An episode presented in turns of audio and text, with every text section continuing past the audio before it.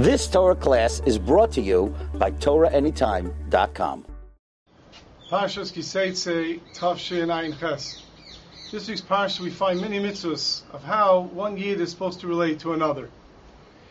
In the middle of the parsha, right before Chamishi, in Parachav Gimel Pasach of Beis, the Torah tells us, Kisidar neder Hashem alekecha. When you swear and you take a vow for Hashem, don't delay paying it. Because Hashem your God is going to inquire.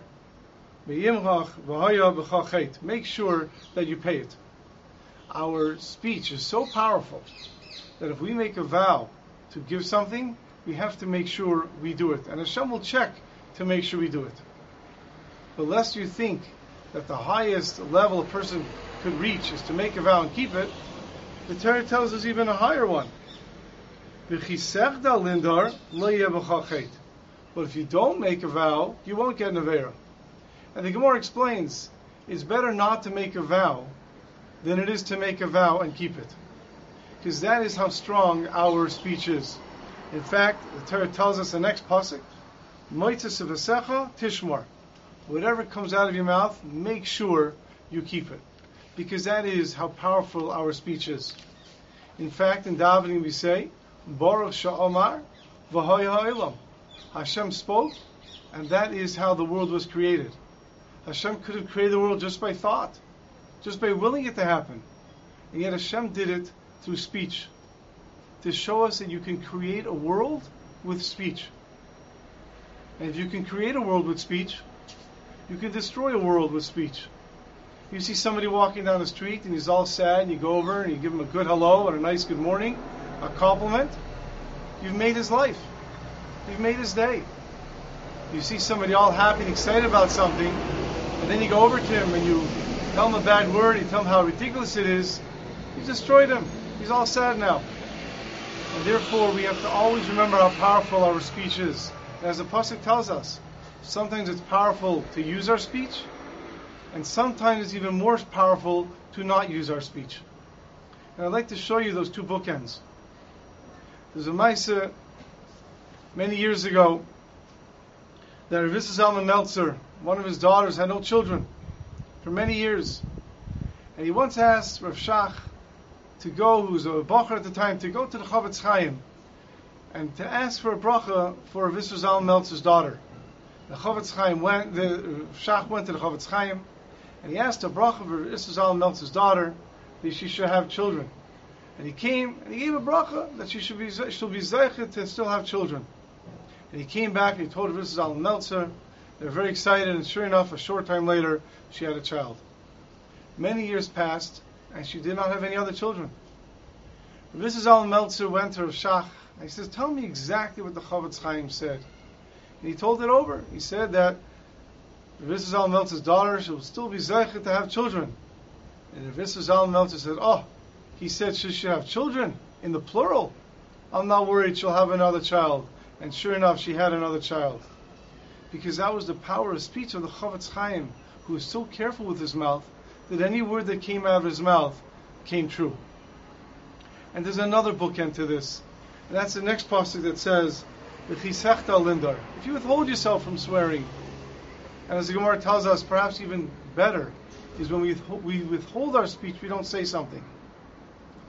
During the Holocaust, in one of the concentration camps, one of the commanders of the camp, who was the commander at night, was boring at night. And yet, that was his job at night, not during the day. So he decided he's going to have some excitement. And every night he would pick a barrack, he would go inside, and from the list of names in that barrack at random, he would call out a name, and that person would have to come outside. The person would kneel before the commander, beg for his life. The commander would take his pistol and, with a smile on his face, shoot the person in his head.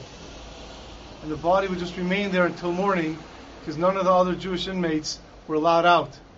And only in the morning would they go and remove the body. And people went to sleep very frightened because they knew that any of their barracks, this disgusting commander named Mueller would come inside. One day, people in his barrack, and all of a sudden, Commander Mueller comes to the door and he starts screaming inside, of the barracks. And he starts screaming. He says, Feldberg, get out. And everyone in the barracks quickly had to stand by their beds, but nobody moved.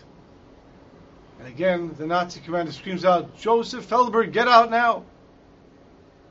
And of course, nobody moved. Neither did Joseph Feldberg. He was frightened. He didn't want to go out. The commander comes inside with two other Nazis. And he starts screaming, Feldberg, get out right now! And all of a sudden, Joseph Feldberg turns to the person next to him, named Moshe Eisman. And he turns to me and says, Feldberg, what are you waiting for? The commander's waiting for you. Go! And Eisman hears that. And all of a sudden, one of the Nazi soldiers come over and they say, now they know Feldberg is. Unfortunately for him, it wasn't really Feldberg. His name was Moshe Eisenman. They grabbed him, they dragged him outside. And Moshe Eisman the whole time is thinking, should I say something, should I not say something? And as he explained later on, he decided not to say anything. And he's explained to his grandchildren later that what came to his mind, the Pasuk in Mishlei, in Perichav Aleph, Pasuk Gimel, Sheimer Piv U'Lashainai, Sheimer Mitzaris Nafshay. Someone who guards his mouth and his tongue will be guarded from tsaris. And he decided not to say anything. And as he comes outside, Mueller makes him on his, get on his knees. Also, Mueller looks at him and says, Tonight, we're going to have fun a different way. Tonight, you're staying out here. We're going inside. And they went inside, and him and there's two other Nazis with him killed everybody in the barracks.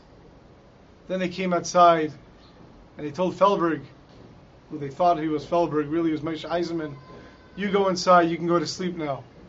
And he walked inside the barracks, and everybody was shot dead. And he had to remain with them that night.